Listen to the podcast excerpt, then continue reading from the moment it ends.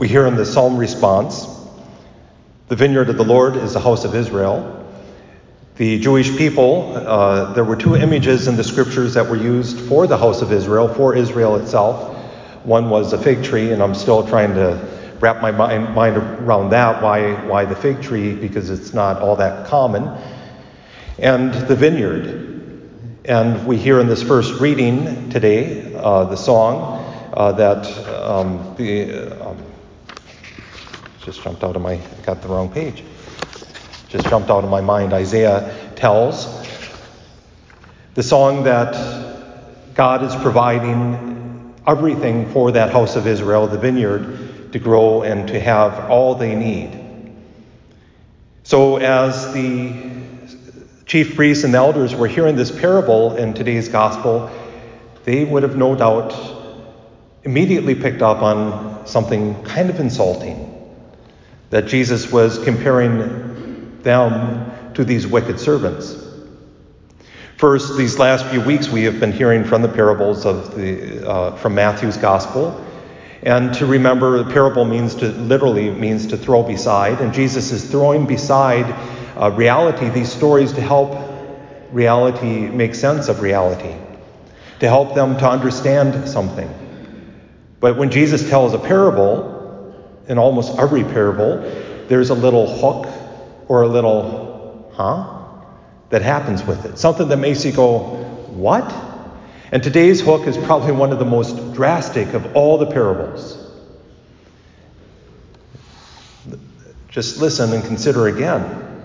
Again, we have uh, the, the landowner who provides this beautiful vineyard, and you have to assume this the vines are the very best vines that they produce the good fruits and not wild grapes, which are sour and bitter and unusable.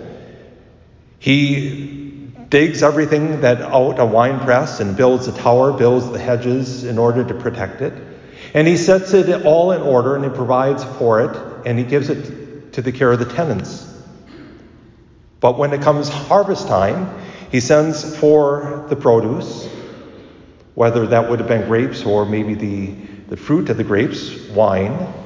He sends for it, but the tenants refuse to give it to him.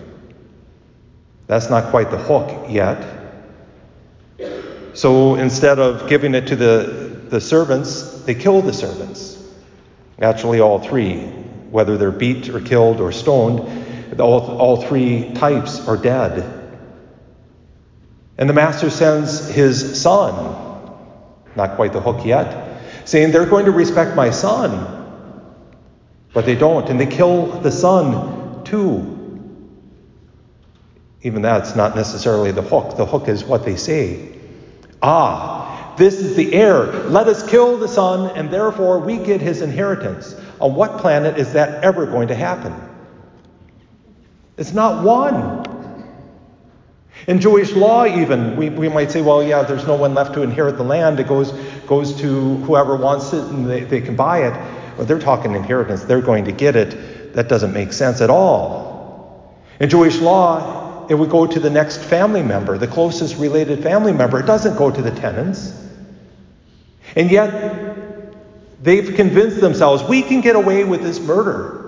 Not, not to mention the murder of the servants that have come before, we, but we can kill this son and we get everything. We can keep all the produce, we can keep all the wine, all the grapes, we keep control of the land, and there's nothing the master can do about it. Well, what's the master going to do? The chief priests and the elders answer, well, he's going to put those those murderous people to a, a torturous death. Yeah, they get it. And Jesus hooks them. This is what you've done. You have been given, they had been given the task of leading the people of Israel to produce good fruits. And they chose to ignore God. Well, not all, all the times, but they chose to ignore God. And we might kind of laugh at, at the, the thought they really thought they could get away with this. They really thought they would receive everything. But don't we do that frequently? Don't we do that with God? saying we can do whatever we want and God's going to reward us? I don't know about you, but I do it frequently. And it goes by a little word called sin. So often in our sin, we say, I can ignore God, I can set aside His laws, I can set aside His desires for me, and I can do what I want, and He's going to bless me. Well, we don't literally say that, we know how insane that sounds. But isn't that what we do? Instead, the Lord invites us to produce good fruit. And what are those good fruits? It's the reason I turn to the, the reading so I can get it right. St. Paul tells us what those fruits are. Well, first, he tells us to think about these things, but what are they? Truth, honor, justice, purity, loveliness, graciousness, excellence, things worthy of praise. Those are the fruits we are to produce. And so often, by our sins, we produce wild grapes, good for nothing. The Lord is still tending us. The wonderful thing about the image of vineyard that again we don't don't necessarily understand unless we've ever dealt with grapes is that it needs constant care. I often share the story my grandfather and grandmother had had a, a little trellis of grapes. They would produce a couple gallons of juice every year. It was a lot of work. Every spring, Grandpa would begin calling and saying, "We need to, we need to trim the, the vines. We need to prune them." Every fall, we would need to pick the fruit. We would have to make sure that it wasn't infected by insects or fungus, that the ground was good, that it was getting enough water, that it was getting enough sun. They needed constant care. Well, not every day necessarily, but every week at least. When he died, it took two years for that vine to die.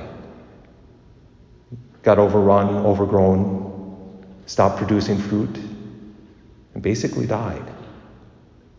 That's what happens with a vine that is not tended. God still tends for us. And we can try to do what these tenants did. We can try to ignore the request of God. We can try to avoid having to take care of that vine. We can try to deny the produce, but it doesn't end well for us when we do. Especially this week as we uh, begin to enter Respect Life Week, I can't help but think of a better passage to have.